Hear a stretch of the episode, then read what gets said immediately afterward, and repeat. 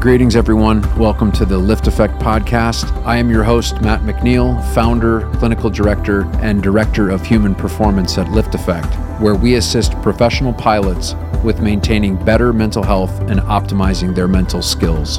The goal of this podcast is simple to help pilots and other high liability professionals and disciplines come out of the shadows to discover how we can live better lives personally and professionally. Join us each episode as we discuss various topics ranging from mental health, mental skills and performance, to business, entrepreneurship, and a few other surprises along the way.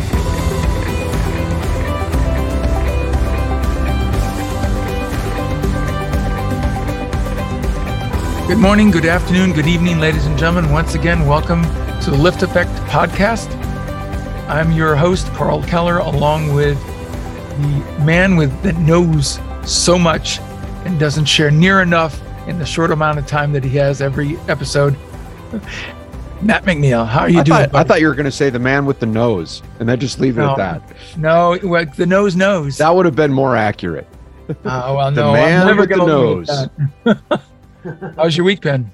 Week's been good, man. It's been awesome. Um, had a birthday, uh, which was good. I took the I took uh It was your took some- birthday? Yeah, it was my birthday. Oh, you didn't share. Ah, it's okay. And uh yeah, it's been it's been it's been good. Talked to my mom, had a good good conversation. I thanked her for for uh carrying me around for nine months and giving me the gift of being alive. Um There you, there you go. you know so it was uh yeah i think week's been good we had a v1 meeting um which was great thought it was we covered um we talked a lot about psychological algorithms and um so it's a good week how's your week how's the chaos It's it's it's regimented. Um, my daughter seems to have found herself uh, a love interest. oh jesus I don't know what it is with my kids now. my, my son is dating someone who's from England and she's visiting us.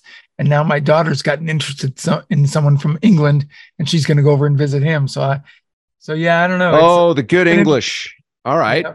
well that's cool that's uh that's something you're gonna have to figure that one out well I would. well, I tell you not. what, I it's mean- not like just g- having them come across a state line or a country, uh, cross country. They're coming across the pond. they're So going across the pond yeah, this is not where, where you can't interfere Yeah. no, but mama can. Oh, I suppose that's Um, true. but- all right. Well, I tell you what, why don't we get into it? Uh, we got a great question. It's uh, it's got quite a bit to it. Um, so I know that you're going to sink your teeth into it and chomp away for for quite a bit on this one. Um, so I'm just going to read it to you, and then we can dissect it afterwards. Um, great podcast, guys. Here's my question: Since professional flying is so regulated, rehearsed, and laid out for pilots, isn't it easy to become complacent and turn ourselves Mhm. on autopilot? You talk about concepts around peak performance. However, I'm unclear as to what the end goal is in our profession as airline pilots. Is it not to crash, not to get violated? We have so many systems in place to ensure that isn't a likely outcome that I think it's difficult for professional pilots to stay motivated, especially after they've been on an airplane for a long time.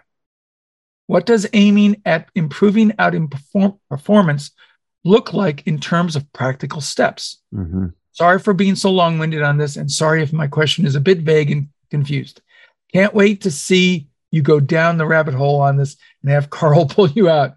Have a nice day, guys, and thanks for all you do. Boy, I don't know. If, I may need a lot to pull you out of this one because this that's got a really good question. So the first Profound one, question. yeah, first part is, isn't it easy to become complacent and turn ourselves on autopilot? Yes.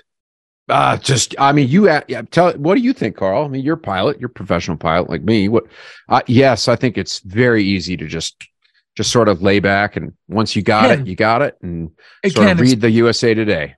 You know? It can, especially on international flights where uh, over the ocean there can be long gaps, and you're all you're doing is waiting for the next waypoint where you're going to have to make a report or um, fill out uh, some paperwork.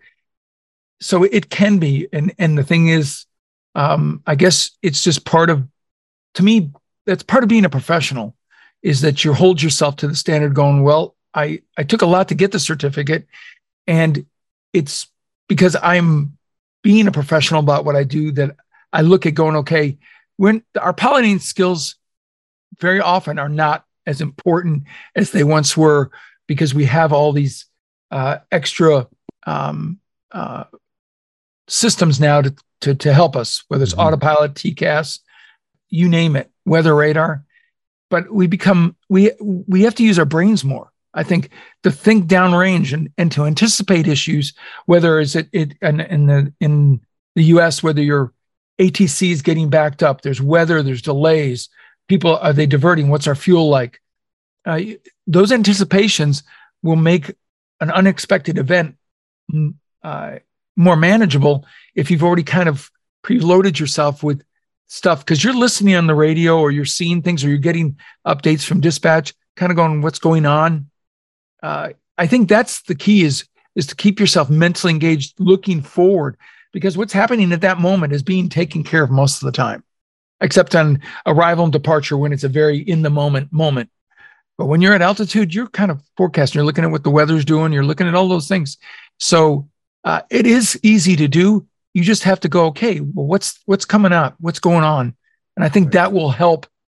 It, it always helped me to kind of get me out because if you're thinking about the moment, it's going, well, there's not much to do.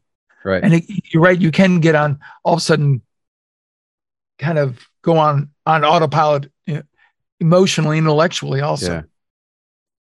I think that it's a there's so much to this question. We could pro- we'll probably spend a couple maybe a couple podcasts on this one alone. As I'm just kind of listening to you talk about it, I'm realizing there's just so much to this. And this is going to apply to our listeners that are surgeons, that are CEOs, that are attorneys, litigators. In, in terms of your craft, uh, even if you're an electrician, I mean, it doesn't matter, construction worker, your craft is your craft, right? That's what you do. And the question, so the, I would say start with the end goal in mind. Let's let's let's approach it from this perspective. And we'll just use pilots um, since we can speak to that uh, easily. And since the person that asked the question was a pilot i want to address the pilot community. But i hope that other listeners will be able to interpolate that into their into their uh, their craft. Let me throw one last thing in so that yeah. everybody can relate and that is driving a car. Yeah. Think about how long you wonder how you got from point A to point B. You did it you were kind yeah. of on autopilot. Yeah, so well, it's we'll relatable. Try to incorporate everybody. that. Okay, let's go with that. But but let's so so start with the end goal. So what is the end goal of your job as a pilot? Now, it's kind of an 80 12, it's probably 95 5. 95% is I just want to go to work, I want to get paid, I want I don't want to get in trouble, I want to keep everybody safe and I want to go home. And I think that's the autopilot crowd, right? I come in, I figure out what I need to do, and I just kind of that's what I do, and that's the limit that I've reached. And it's the, is the end goal. I don't want to die. Well, of course, like we don't crash, we don't want to get violated, we don't want to hurt people. You know, like that's. But to me, like that's child's play. Um, that of that is that's built into the your basic oath. it's like a doctor's to do no harm, right? I mean, that's okay. But if that if it stops there, to me, and I'm going to be kind of a judgment judgmental a hole here, but like that's kind of weak. Like that's fine if that's who you are. That's great, but that's not the peak performance crowd. I think it's more like a risk mitigation when they think of that. They're just trying to yeah, just the bare minimum. Yeah. Just just bare bare minimum. And that is that is most people. But when I'm if I start with the end in mind, I want my career, whether I'm doing this or whether I'm flying airplanes or doing whatever, I want to be able to have the satisfaction that I got to the as close to mastery as possible. And I I had a sense of engagement that put me in a peak state of mind. And this is where we can get into flow states. We have not covered flow. Um, we've we've touched on it, and that's probably something that we need to talk about at some point because flow is an amazing feeling, and creativity and and evolvement comes out of flow state. So uh, but let me just come back. So my goal, end goal, is to say I was fully engaged and I became as good as I could possibly get. I, I had expressed the best version of my own of who I am and my own capabilities when I'm done. That's that's my goal. And peak performers have that same goal, I think as well. So if you just want to get by and it's like an office space, right? I don't know if you ever saw the movie Office Space, but um do the bare minimum, right? That then that's cool. You can you can do that. But I'm not that's not oh, I'm not really interested in that. So let's go let's talk about the other part. And I'll tell you this. I'm I'm just think this just popped in my mind. Remember that um Qantas A380 that had all those problems? and that the guy was able to uh, Crespigny or I can't remember what his name was, but I, I, I read his book. He, he, was able to get the, the thing on the ground and they put he and his crew, I should say, but they put other crews in the simulator and nobody could do it. And part of the reason that he was able to do that is this guy is a peak performer in every sense of the word. He studies five hours a day. I'm um, just every day. That's how much he ta- he takes his craft, his art, his job, his profession seriously. He's so deeply engaged because he wants to be as close to mastery as possible. And they said, you know, if he hadn't have done that, because it was a new airplane, it was sort of almost like on the test program, you know. And if he hadn't had the knowledge that nobody else really had, there's no way they would have been able to get that thing back on the ground in the way. I will be did. the first to acknowledge that that uh, uh, that's a uh, a worthy goal to aspire to, but that is truly, like you say, that is at the extreme end of the profession because mm-hmm. the majority of people fall somewhere between at a lower end of that. Still, maybe take their their craft very seriously, but that, I'll tell you, pilots don't that, take their, that's that's the rarity in that regard. Pilots lean on their on their experience. They don't take their shit seriously because they cram for they're asking for gouge. they're asking to you know they cram right before their cq i see this all the time at all levels and and then or they'll say this always killed me they changed they moved up my my check ride i'm not ready what what do you mean you're not ready for your check ride you should be ready every time you get in the airplane Every time the FAA comes on board, it's a check It's like ride. absurd. Yeah. It's like every time you get in the plane, it's a check ride. What do you mean you're not ready for your V1 cut? You should be ready for your V1 cuts every time you take the runway. So, and it's, so people have a, there's a motivation problem. And I think it's because they don't know what the end goal is. And they, they, they really haven't exp- experienced, you know, peak state. They have moments of it. But I say start with the end the end in mind and then determine what you want your career or your craft or your art to look like. If it's just to do the bare minimum, then this conversation may not be that engaging for you. But if you want to get more out of it, then let's talk about how do you do that. I, um, I want to say what when you talk about every time you take the runway, you know, be you should be going through all the steps if you have a V1 cut. I think uh, I think part of the problem, if you want to say, and it's a good problem in one regard, is that the fact is the systems have become so reliable that yes. the, that the, the, the, the time frame between one event and another event is gotten so long that we've become comfortable and expect the systems to work because they've they work so reliably. And that can set you up for that fall because you expect it to be like every other flight you had. And you know and it's it's the law of probability. Sooner or later the number comes up but the number has gotten so small and it takes so long.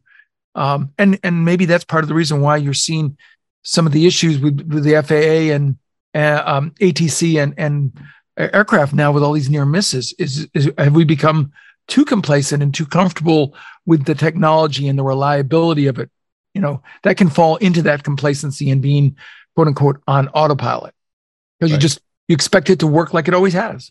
Right. And pilots are are they un- undoubtedly they're pushed out of the loop.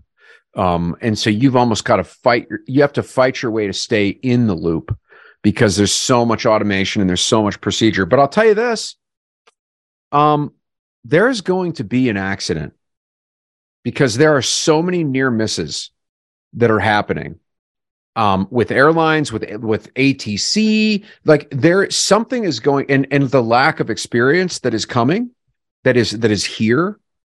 There is going to be a, a something b- because people are so checked out and, and they're they're they're they're out of the loop with the processes and the systems that we rely on. An accident is coming. Just this morning, um, I read about uh, it, it happened in January, but I read about it this morning in an article. A Southwest flight missed an ambulance, uh, a, a, vehicle that had um, misunderstood their their the ATC directions about holding short, and they say the miss was 173 feet. Yep. Width uh, the from a tip to tip of the uh, of the wings is 117, I think is what they. So yeah, and think about barely the just more than it, the, it was landing, uh, taking off. It was taking off. So at these speeds, th- that's a mere second. Oh yeah, not even. It's nothing. That's, that's not even a second. It's nothing. So there's it's going to happen. So this is really important in the, within the training paradigm and sort of like what are we doing here? What what's the goal here? So let's talk about what is peak performance because I think that's a very misunderstood idea.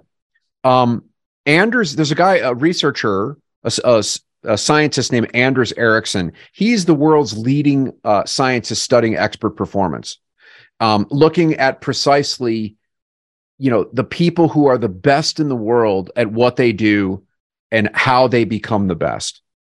And I would say I've looked at that as well within our community. I, I really look at what does the best mean? Because again, the standards are there. Everybody meets the standard. If you don't meet the standard, you shouldn't be in there. And hopefully the system weeds those people out. Um, but at a high level, professional level, everybody meets the standard. So then what is the next level uh, of, of ability of performance of how much we work uh, at things.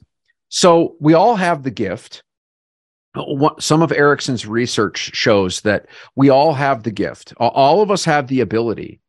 Um, but what sets the amazing people apart from the just the average people?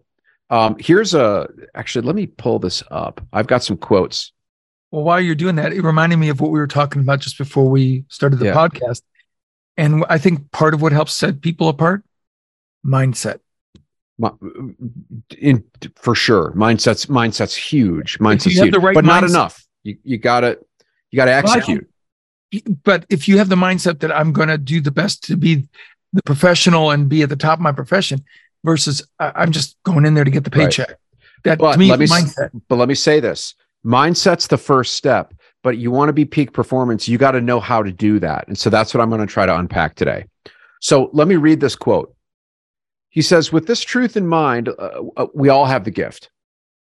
Uh, with this truth in mind, let's return to the question that I asked at the beginning Why are some people so amazingly good at what they do? And I pulled this out of one a book that he wrote called Peak, which is a kind of like the most important book on peak performance, other than uh, Csikszentmihalyi's book on flow.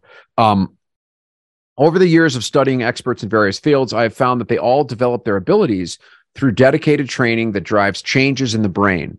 And sometimes, depending on the ability in the body, that makes it possible for them to do things that they otherwise could not. Yes, in some cases, genetic endowment makes a difference, particularly in areas where height or other physical factors are important.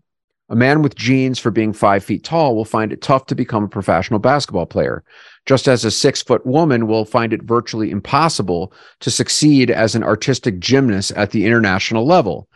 And as we will discuss later in the book, there are other ways in which genes may influence one's achievement, particularly those genes that influence how likely a person is to practice diligently and correctly.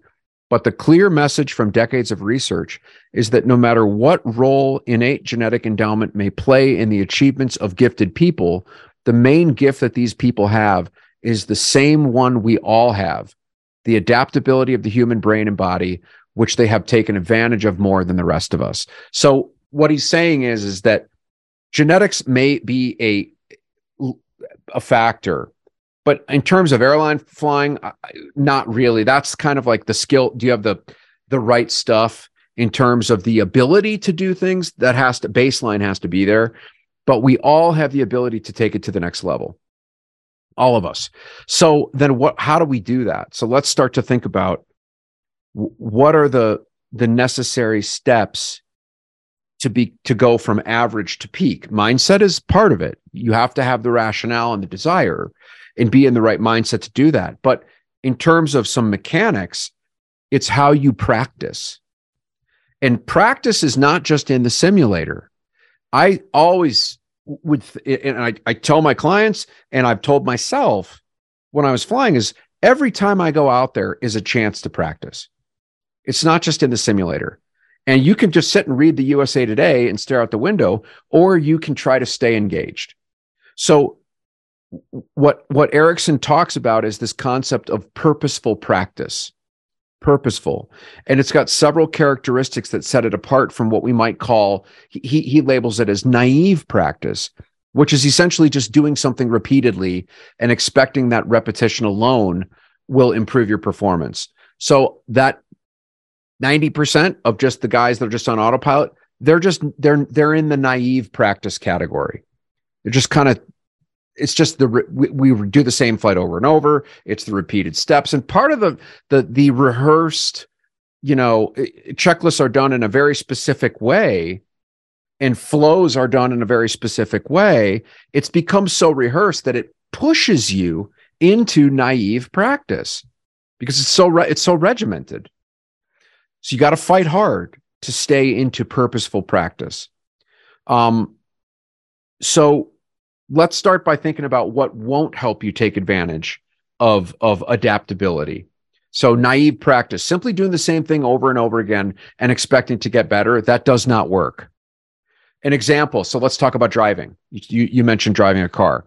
You may think that more experiences you have driving, the better driver you are, or the you know if you're a surgeon the longer you've been a surgeon or a pilot the longer you've been a pilot that that makes you better but that just isn't the case simply doing something again and again does not lead to adaptability and improvement and so we need to be purposeful plus deliberate about it which leads to purposeful practice purposeful purposeful practice is is much it's superior to naive practice but but not quite as good as deliberate practice which is what Anders Anders uh, titles as the the gold standard is deliberate practice. So let's take a look at, at, at purposeful practice. Here's some of its like top qualities. Purposeful practice, as defined by Anderson, these are his. There's four big big key things. Purposeful practice has well defined specific goals. That's his first one. So when I'm working with somebody, even in a, C, a CEO, is let's talk about what what are the defined uh, the the specific defined goals. How specifically do you intend to improve in this practice session? What will you do? So we need to identify our long-term goals and then break it down into mini goals and then take baby steps in pursuit of that goal. And so it all starts with a specific goal, a target. Make sense? Right? It's pretty logical. Second is uh, the purposeful practice has to be very focused. And Anders tells us that if we're calm and relaxed and having fun, or kind of sort of you know going through the motions, we're not really practicing. We need to focus very, very specifically and very intensely. And and so this is why you know Dan Pink, another uh, another author that's written about performance, um, he says the three laws of mastery. Um, one of the three laws of mastery is that it's it's it's painful you know it's gotta it's gotta it's gotta hurt and i tell people in training training sucks it's supposed to suck. It's supposed to be a fire hose. It's supposed to hurt. Um so practice is, is focused. Third pra- uh, purposeful practice involves feedback. And so you need to know how you're doing step by step. Did you miss something? Did you miss an item? Did you did you do it out of order? Was the timing of it incorrect? Did you get the flaps down too late? Did you you know visual approaches are a great place to i think to to be able to everything kind of comes together in that in terms of procedure in terms of timing in terms of spatial awareness those kinds of things. So you've got it, but the point is, you got it to, to, it has to involve getting some kind of feedback so you kind of know how you're doing. And then lastly, purposeful practice requires getting out of one's own comfort zone. So if you think about you're just on autopilot, I, this is just how we, how I do it every time. And speaking of autopilot, take the autopilot off. Even when you're doing an approach, take it off. Use the flight director, right? Oh, no, no, no, no. It's got to be coupled. It's got to be coupled. Does it? Is that written in your op specs? Probably not. You know, but if you, and then when the time when the autopilot fails on the approach, it becomes much more stressful because you have not gotten out of your comfort zone unless it was in the sim during your CQ event. So you've got to get out of your comfort zone. And so Andrews tells us that uh, this is probably the most essential aspect of purposeful practice. And he, he one of the quotes he says is uh, if you never push yourself beyond your comfort zone, you will never improve. So I, I, think that's that's really true. I mean, yeah, I agree. Think of a time where you you didn't. I mean, every time you've made improvement, you had to have pushed yourself out of your comfort zone. Or circumstances pushed you out. Sometimes. Or circumstances pushed you out. But but the peak performers push themselves out. They don't wait for the situation to arrive. They don't wait for competition to push them out. That's why if you look at and I'm not a big fan because I don't not a fan of people giving themselves TBIs, but uh like boxers or um, MMA fighters, they practice with people that can beat their butts. I mean, they practice with world champions because they, they want to practice with somebody that's going to kill, that's going to really beat them up. They don't practice with people weaker has the potential them. to at least. Oh, yeah, they they, yeah. they they don't they don't want to practice with somebody weaker. They want to practice with somebody stronger. A good tool that most of the airlines, I would think, I know mine did, is that when you landed, you would have a debrief time Always. where you talk about the things that went well, the things that didn't go well, what could we have done better? Um, and those are things you should put in your toolkit so that so that you can think eh, and and you should reflect back on what you just did and that is that helps to reinforce to capture those moments when you go boy how did i why did i miss that that radio frequency change or, yeah. or call. What was I thinking? What was I doing? Because half of it is acknowledging and realizing what it was that caused the problem. Because if you don't even know why you got there or what was going on at that moment, yeah, it's hard to fix what you what you don't even realize was broken. Does That's that right. Sense? Yep. Yep. Indeed. It does. It makes perfect sense. So, like in a nutshell, the purposeful practice is get outside of your comfort zone, but try to do it in a very deliberate, focused way with clear goals, a plan for reaching those goals, and a way to monitor with feedback what your progress is along the way and figure out how to maintain your motivation. That's where the mindset stuff, I think, comes into play. So, the gold standard of deliberate practice. So, where there's purposeful and then there's deliberate. This is what what separates the, the the the the, men and the women from the boys and the girls. Deliberate practice is is purposeful practice plus having a teacher and going through a very clear training program in an established in an established way. So sometimes um, you know flying can be that.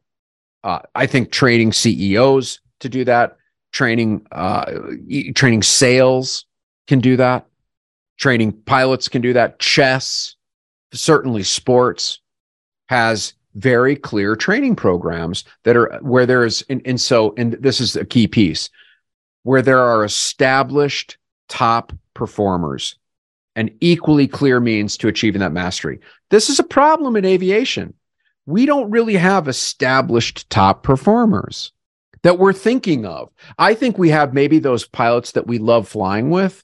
You know, those pilots that you're like, I want to be like that person. I, I, those are the I would define those as the top performers. And there are, you know, there's that old saying, those that can't do teach. Uh, uh in some respects, there's really weak teachers, but there's also teachers in the training center that are those people where you're like, that is who I strive to be like. That's a top performer. And so start to study those people and and fly with those people and take notes on what they're doing um, so that they you know that's something to to aim at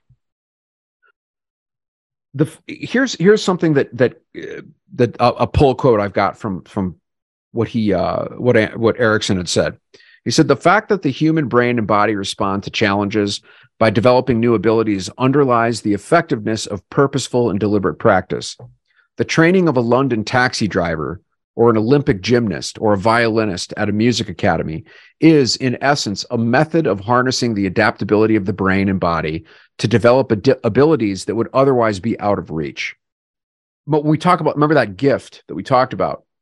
You have your gift, adaptability, which means, in essence, you can change, you can get better. And Anderson shows, or Anders shows us uh, how and he's got a chapter called harnessing adaptability in which he walks very step by step through the role homeostasis plays and how somewhat you know ironically the way we get better is fueled by our natural programming to stay stable. So oh man there's just so much there's so much to go through this. So let's talk about building mental representations. This is a big key theme in his research here's a pull quote on what he means by building representations. Building mental representations. What exactly is being changed in the brain with deliberate practice?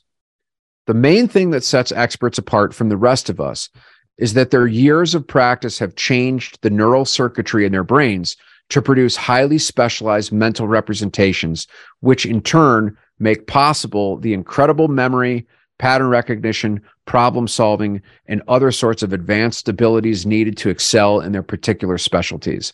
So, what does that mean? To me, it means pay attention. If you want to just sit there, checked out, and totally unengaged, you can do that. And you will not remember a single thing about any flight that you've done. I always kept a little journal after every flight I would write down a couple of key takeaways, a couple of things that I reckon, a couple patterns that I started to notice. Remember, we we talked about in previous episode the frequencies. You know, guys are fumbling around because they don't know what frequency. You've flown that route 400 times. They've given you the frequency in the same order, probably 390 of those times. Pay attention, stay engaged, get your pen out and take notes and then review your notes and start to look for patterns. Look, what does he say? It says highly specialized men- mental representations, which in turn make the incredible memory, pattern recognition, problem solving, and other sorts of advanced abilities needed to excel in their sp- particular specialties. So, what separates a peak performer from an average performer? One that pays attention. The more you study a subject, the more detailed your mental representations of it become, and the better you get at assimilating new information. Does that make sense? Yep. That's a key thing, building mental representations. Then he talks a little bit about the, this, you know, and this was Ma- Malcolm Gladwell, who some people love his work. I think he's kind of a hack. I think he stole a lot of stuff that did not, it was out of context. He talks about the 10,000 hour rule. Remember that? You probably heard that. Once you hit 10,000 hours, you're a master. The data does not support that. That's total bogus. That's not true. Uh, it doesn't take 10,000 hours. And you can attest because you flew in the military. These are guys with very few hours that are, are flying at very high speeds doing very dangerous, highly technical things. Well, how are they doing that? They don't have 10,000 hours. I mean, a military pilot has a career with, I mean, like very few hours compared to civilian pilots. Well, how do, and I'm not saying they're better or worse, but in terms of the operation, that that is a much more highly technical operation which much higher risk in some respects yet they can do that well how do they they they use deliberate practice when they train them that's exactly how they do it. So here's what he says about the 10,000 hour rule. By now, it is safe to conclude that many studies on the wide variety of disciplines that nobody develops extraordinary abilities without putting in tremendous amounts of practice. I do not know of any serious scientist who doubts that conclusion. No matter which area you study music, dance, sports, competitive games, or anything else with objective measures of performance, you find that the top performers have devoted a tremendous amount of time to developing their abilities. So no doubt you've got to put the time in. You've got you have to study. Um, and Anders walks through a ton of research, including like he talks about violinists. That, and this is what Malcolm Gladwell pop, popularized in that so-called 10,000 hour rule in his book uh, uh, i think it was called outliers this there's a lot of controversy around this but here's basically here, here's here's an overview it doesn't take 10,000 hours it, it may take you 10,000 hours if you're just on that sort of autopilot to be able to have enough muscle memory to do it but if you use deliberate practice you can dramatically decrease the amount of time that it takes to master uh, the, the the task and so here's what it says. Here's an overview. This kind of wraps it up. This is the blueprint for getting better at any pursuit. Get as close to deliberate practice as you can. If you're in a field where deliberate practice is an op- uh, uh, deliberate practice is an option, you should take that option. If not, apply the principles of deliberate practice as much as possible. In practice, this often often boils down to purposeful practice with a few extra steps. First, identify the expert performers find those people, then figure out what makes them so good, then come up with training techniques that allow you to do it as well. So, what does that come down to? And it's not probably even necessarily just what they are doing in the airplane. It's how much sleep do they get? How much exercise do they get? How much prep do they do? How do they how do they brief things? Um, you got to look at all of those all of those factors. And so a good way to to let's say you have a for the instructors out there you have a student that is struggling with uh g- give me an example. Just let's say what what could somebody be struggling with? Student. Um one of the ones i typically saw when uh when we i was uh, helping with new pilots was going from uh aircraft that were at slower speeds to faster speeds. And a good example was landing. They yeah. were they had trouble getting the landing picture down, landing uh, either the airplane was too big, too fast. It was just not something they were ever accustomed to. So right. they struggled with that sight picture, getting the knowing when to pull the power, uh, all that stuff. That that was I would felt like a lot of times was the challenge was to, to be able to be consistently landing the aircraft right uh, competently. Right. And so okay, that's a perfect example. And I always I I agree landings was the perfect uh, I noticed at the airlines it was it was flying a, a visual traffic pattern uncoupled. That's very difficult to do, especially if you're not used to because the, you know the, the, the distances are, are, you know and at night, right? Doing a visual approach at night in weather, in weather. But let's say no, it's visual, right? Yeah, it's good. Visual. They say yeah, clear for the visual, and you click the autopilot off, and then it just goes it goes south, super quick.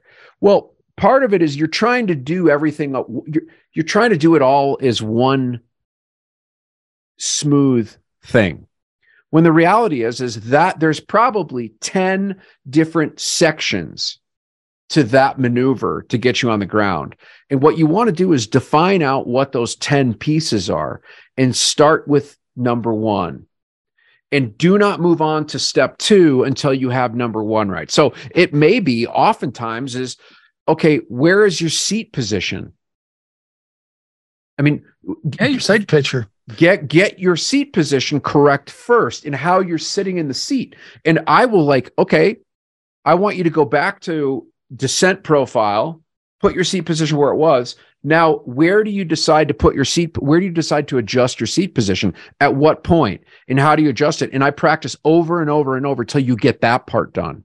Then the next step is okay you, you know step 2 then step 3 step 4 you don't move on until you have mastered each uh, incremental step.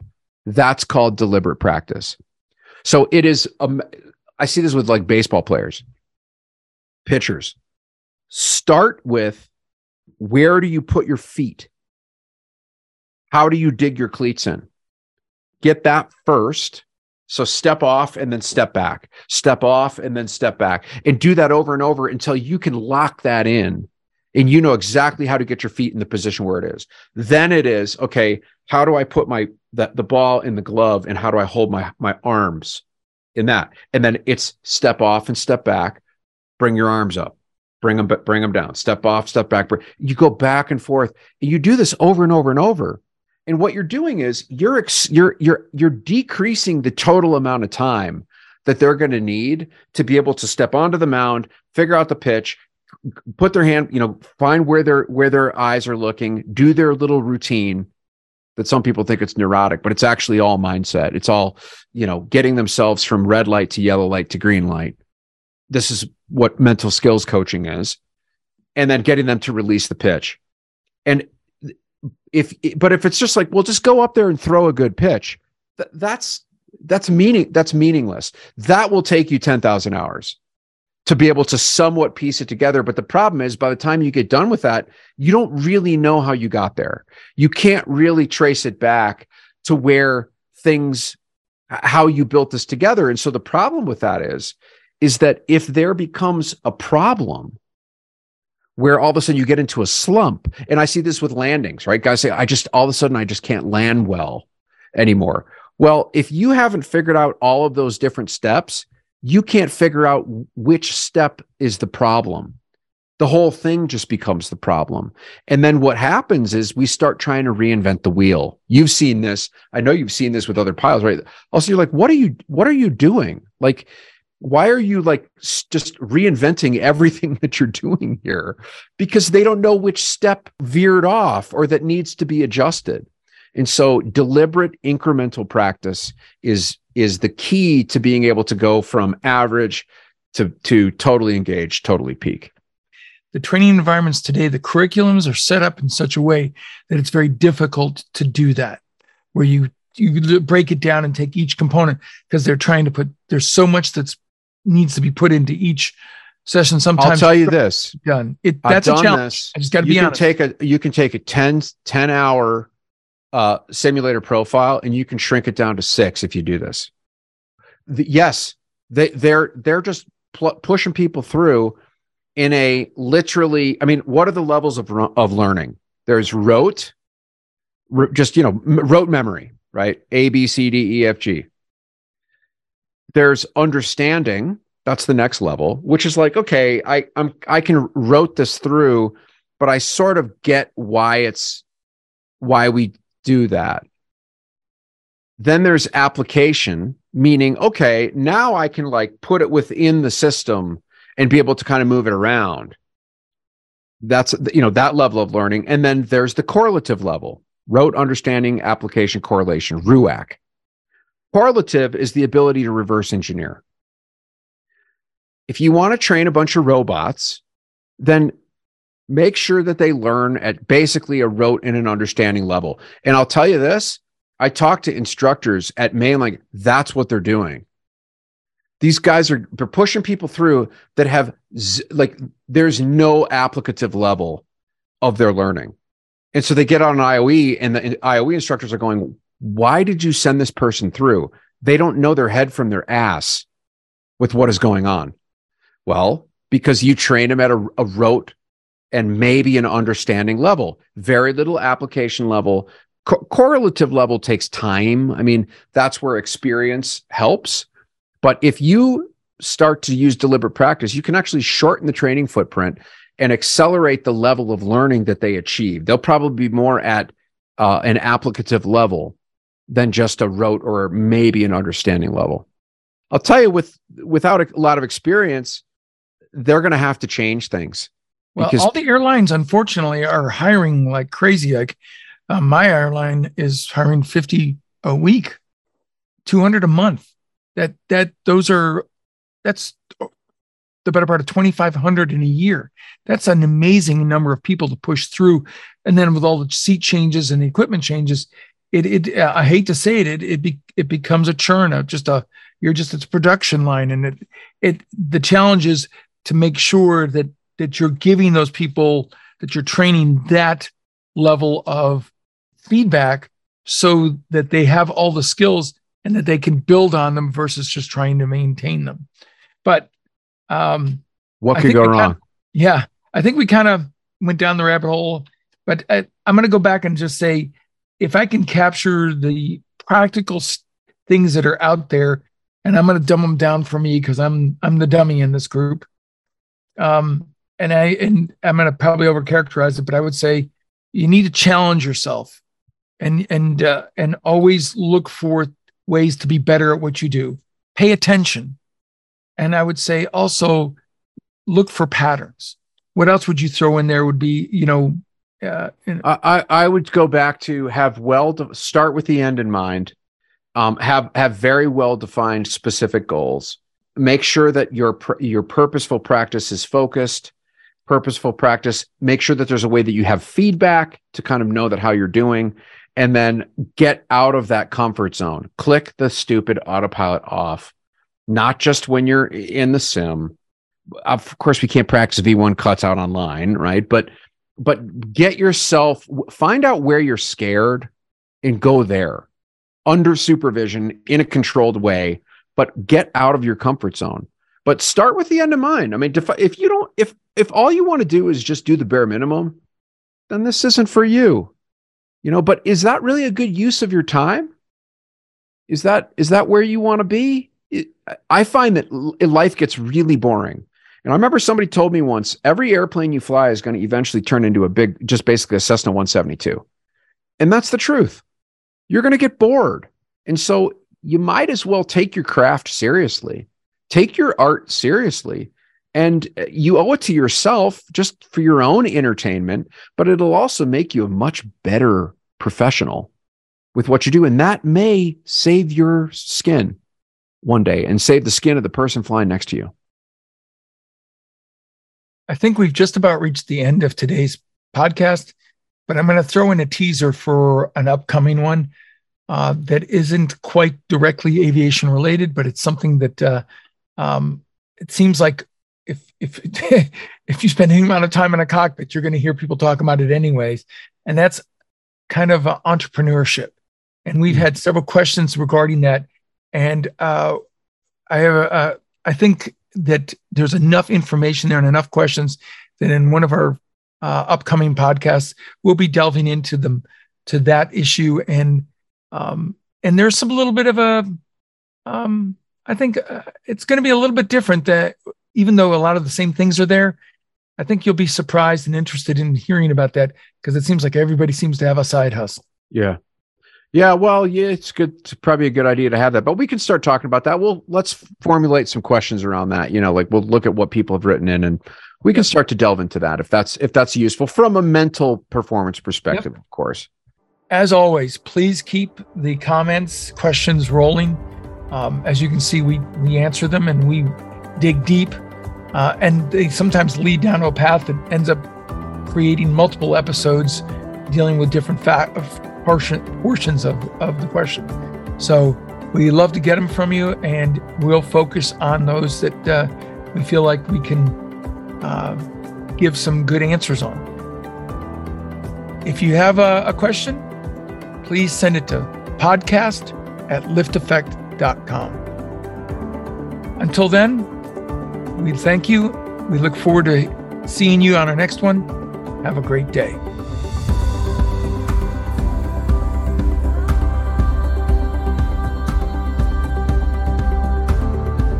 Thank you for listening to this week's episode of the LiftAffect Podcast. If you want to dive deeper into this episode and every episode, go to our website, liftaffect.com forward slash podcast. If you're enjoying the show, we would love it if you'd follow us on Spotify and rate, review, and subscribe on Apple Podcasts. We really appreciate your support. You can find me on Facebook, Instagram, and LinkedIn, all with the ID Matthew McNeil. This show is brought to you by LiftAffect a clinical mental health and consulting company that assists air carriers, corporate flight departments, pilot unions, and commercial pilots by providing comprehensive psychotherapy and mental skills coaching services to pilots with mental health and mental performance related issues. Visit liftaffect.com, that's L I F T A F F E C T.com, to book your free consultation. And finally, this podcast is for general informational purposes only it does not constitute the practice of counseling, psychotherapy, medicine, or any other healthcare service, including the giving of medical advice. No therapeutic or provider patient relationship is formed. The use of this information and any materials linked to this podcast is at the user's own risk. The content of this podcast is not intended to be a substitute for professional psychological advice, diagnosis, or treatment. Users should not disregard or delay in obtaining advice for any psychological or medical condition they have, and they should seek the assistance of their healthcare professionals for any such conditions. Thanks for tuning in, and we'll see you next time on the LiftAffect podcast.